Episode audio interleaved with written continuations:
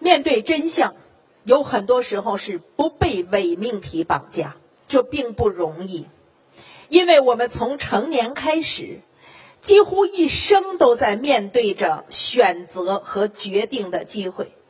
人真的珍惜这个机会吗？不。大家发现了吗？玩扑克牌的时候有两种人，一种人是特别希望自己先抓牌先出牌，另外一种特别愿意跟在别人的后面，觉得你先出什么我就不用自己决定了，我可以跟着你就是了。事实上人性是有惰性的，很多时候当选择决定的机会在你面前的时候，你希望听从别人的意见，接受这种选择的权利，就会成为自由的人。相反，很多主动放弃这种权利的逃避者，这一辈子都会陷落于一种抱怨，那就是我是一个牺牲品。如果他选择了一个婚姻，事事跟在丈夫的后面，他就会说我为这个家付出太多，你成功了，我作为你身后的女人，这是我的牺牲换来的。如果她是一个职业女性，她会说老板给我的负担太重了，我就是因为我的职业没有空闲，我没时间谈恋爱，没时间成家，没时间要孩子，所以最后我孑然一身。坦率地讲，世界上没有一种逻辑可以绑架我们的意志，除非你放弃了这种选择。评价自己的角色和接受事实，其实是承担责任的开始。摆脱虚幻的那种接受，其实接受往往是充满痛苦的。逃避了这种接受的责任，同时也就放弃了自由。所以我们先要问自己，当生活里面一个一个机遇来临的时候，这种抉择的痛苦我们能够面对吗？你真的愿意面对吗？面对有的时候是一种判断，有的时候是一种能力。中国人愿意从内心去寻找跟世界解决方案、面对真相的那个关系。世界上有很多的迷惑，有很多的忧伤，有很多的恐惧，我们面对吗？我们被这种负面情绪击垮又怎么办呢？孔子给我们一个答案，叫做智者不惑。如果你有足够的智慧，你就不会被迷惑压垮。仁者不忧。如果你有足够博大的仁爱，你也不会被忧伤打败。勇者不惧。两强相遇，往往是勇者胜。如果你足够勇敢，那么恐惧就会远离。这就是真相。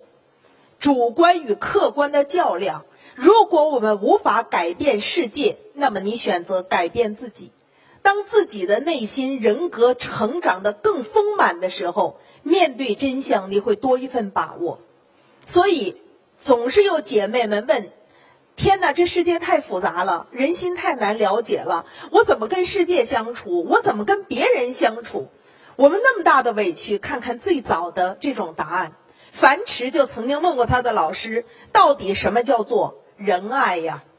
孔子就说爱人。然后又问什么叫智慧呀？孔子说知人。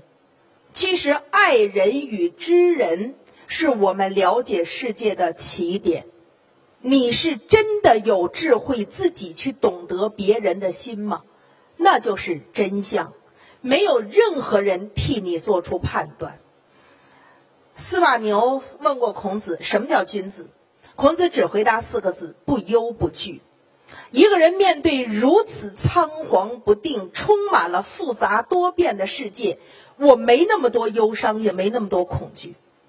司马牛还充满不屑地说，嘿呀，不忧不惧斯谓君子乎？那么简单吗？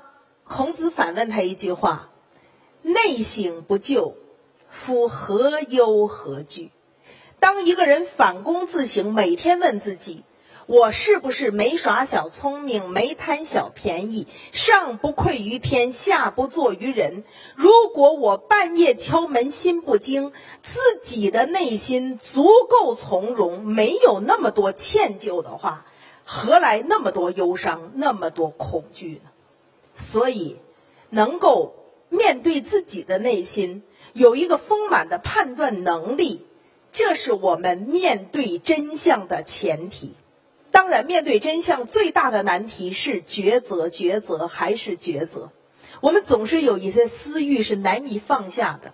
我们经常看过这个说法，就是猴子闹猴灾的时候，有些山区就用一个小口大膛的坛子放很多白米，细细的猴爪伸进去，攥住一把白米的时候就出不来了。所以好多猴子都是在罐子口那儿拽拳头的时候被猎人给抓住了。这个时候很简单，只要他放下那把米，他就能逃走。但是攥在手里的东西真那么容易放吗？所以他接着告诉你一个答案：慎爱必大费。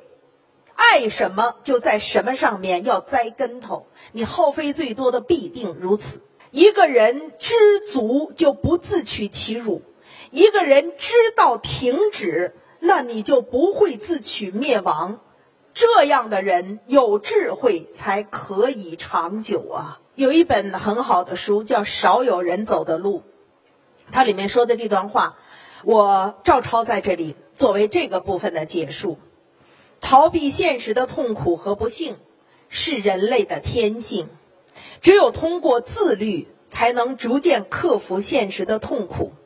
我们必须尊重事实，尽管这会带来痛苦，但远比我们的个人利益和暂时的舒适更为重要。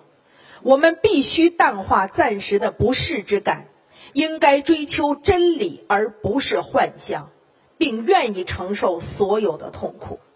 要让心灵获得成长，让心智走向成熟，就要竭尽全力，永远尊重事实，乃至献身真理。其实这就是真相。当一个人有这种勇气的时候，面对是解决问题的开始。解决问题，这是真正考验我们诚意与勇气的那个关节。关于问题，我们要问三个前提。第一，就是什么时候是解决问题最好的时机？当然是问题刚刚发生的时候。第二，是解决问题的方案。我们也有一些人在解决问题上采用饮鸩止渴的方式，一时解决。比如说失恋，很多人都说最好的办法就是尽快开始恋爱。其实有很多人就一次一次陷入了这种循环。为什么会一直陷入恋爱失恋的这种痛苦呢？因为你并没有反省你上一次的失恋到底怎么回事。我们害怕给自己一段寂寞与空白，我们需要一个新欢来确认我仍然是有魅力的女人。其实饮鸩止渴是女人在一时感情冲动下容易找到的最就近的方法。另外一种方式就是竭泽而渔。失恋之后，一种人说迅速的开始下一段恋爱，这还是好的呢。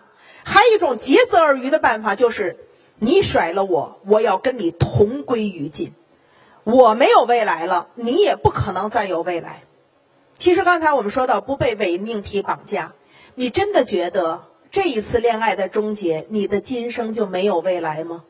为什么用你的未来最后竭泽而渔，同归于尽呢？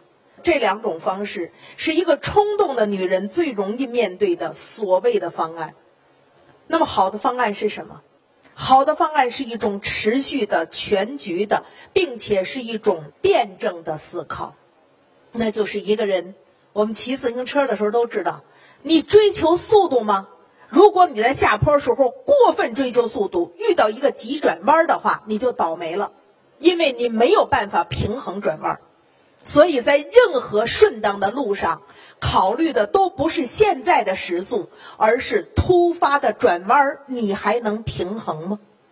所以保持平衡是人一辈子最重要的事。自行车不倒的方式是转起来，但是转得太快你就无法应对拐弯，让自己转起来，保持平衡。这三点是我们说解决问题最初的诚恳的起点。那么怎么去解决？孔子说过一句话，视其所以，观其所由，察其所安，人焉所哉，人焉所哉。解决任何问题都是需要理性的，不要希望上来着手就有答案，视其所以，看这件事儿现在是什么样子，观其所由，它的缘起是什么原因，察其所安，这件事情最后那个人要的那个安顿和结局又是什么？现在的样子倒推它的开始，在预期它的后果，人焉所哉，这三点都问清了，这个人的居心还藏得住吗？还藏得住吗？守就是躲藏的意思，也就是说一个人你老说我不知道他想干什么，那你问问现在怎么样了，他最初的缘起是什么，他今后的目的是什么，都弄清楚，这个人的最初用心是包藏不住的，这就是女人的理性。所以孔子还说过一个特别优秀的话，这句话我觉得大家应该记住，叫人之过也，各于其党。人犯错的时候各有各的理由，各有各的利益，过去结党营私，一个党是一个利益集团，所以各于其党，每个人犯错都有他利益的缘起。观过思之仁矣，你说看一个人是不是仁爱，你是看他的善行吗？错了，是观察他的过错。这个世界上所有的善行都是相似的，但过错各有各的理由。当大家都在慈善捐款的时候，有可能就是个从众，但是你去看这个世界上犯错千差万别，所以要想了解一个人是不是真厚道，你去看他犯的错，有时候一个错处是真的能看出来这个人心里头。所以要相信老祖宗还是教了我们很多智慧的，比如你说哎呀我尽心尽力对我的上级，结果呢他还反而骂我了，我对我的闺蜜两肋插刀，她跟她老公的事儿我一管到底，最后我这闺蜜这儿我反而落埋怨了，你知道为什么吗？孔子说过这么经典的一句话，事君硕斯如矣，就是他跟他的学生沟通的时候讲过之后，他的学生子游总结的事情，数学的数在这里读硕，意思是过密过紧，事君硕斯如矣，侍奉你的上级如果过分殷勤过分趋己，那就是你自取其辱的开始。朋友硕斯疏矣，再好的朋友干预了人家私人空间，关系过密的时候，就是你俩疏远的开始。所以在这个世界上，很多时候不是什么事该不该做，而是做到什么分寸。这就是我们经常说的豪猪的哲学。当一群豪猪在冬天在一起的时候，为了取暖大家就拼命挤，结果挤得太近了，那个硬刺儿就彼此的扎伤了，一疼就跳开了，跳开又太冷，所以他们最后协调出来一种距离，近到不至于彼此刺痛，又远到不至于过分寒冷。所以人际之间就是如此。什么叫解决问题？别老抱怨生活对自己不公平，看看我们自己足够智慧吗？子绝四，勿义勿弊勿故勿我，这是四种方法论。孔子说有四种思维方式，我是远离的，是断绝的。第一就是凡事别拍脑袋主观臆断，一定要有个客观的评价。今天有大数据啊，咱们还是看看客观的材料。第二叫勿弊，就是别跟自个儿较劲，别说我必须要到达什么终点。人生一定要有方向，但不一定要锁死一个目标，在你方向的夹角之内都是可以选择的次目标。第三是勿固，在到达那个目标的过程中，不要固执己见，坚持那种将死的方法。我们有多少时候跟孩子的冲突就是这样来的，告诉我们的孩子你必须要怎么样做题。其实中国方法论的最高境界是四个字，叫法无定法。什么时候我们放弃这个固执，就接近最高境界了，叫做物我，破除自我中心，才找到跟世界和谐相处的平衡。老子说，生而不有，为而不恃，长而不宰，是谓玄德。刘玄德，为什么刘备起这个字？玄德就是最高的道德。最高的道德是什么呢？我们如果说一个妈妈对她的孩子，你能做到这三句话吗？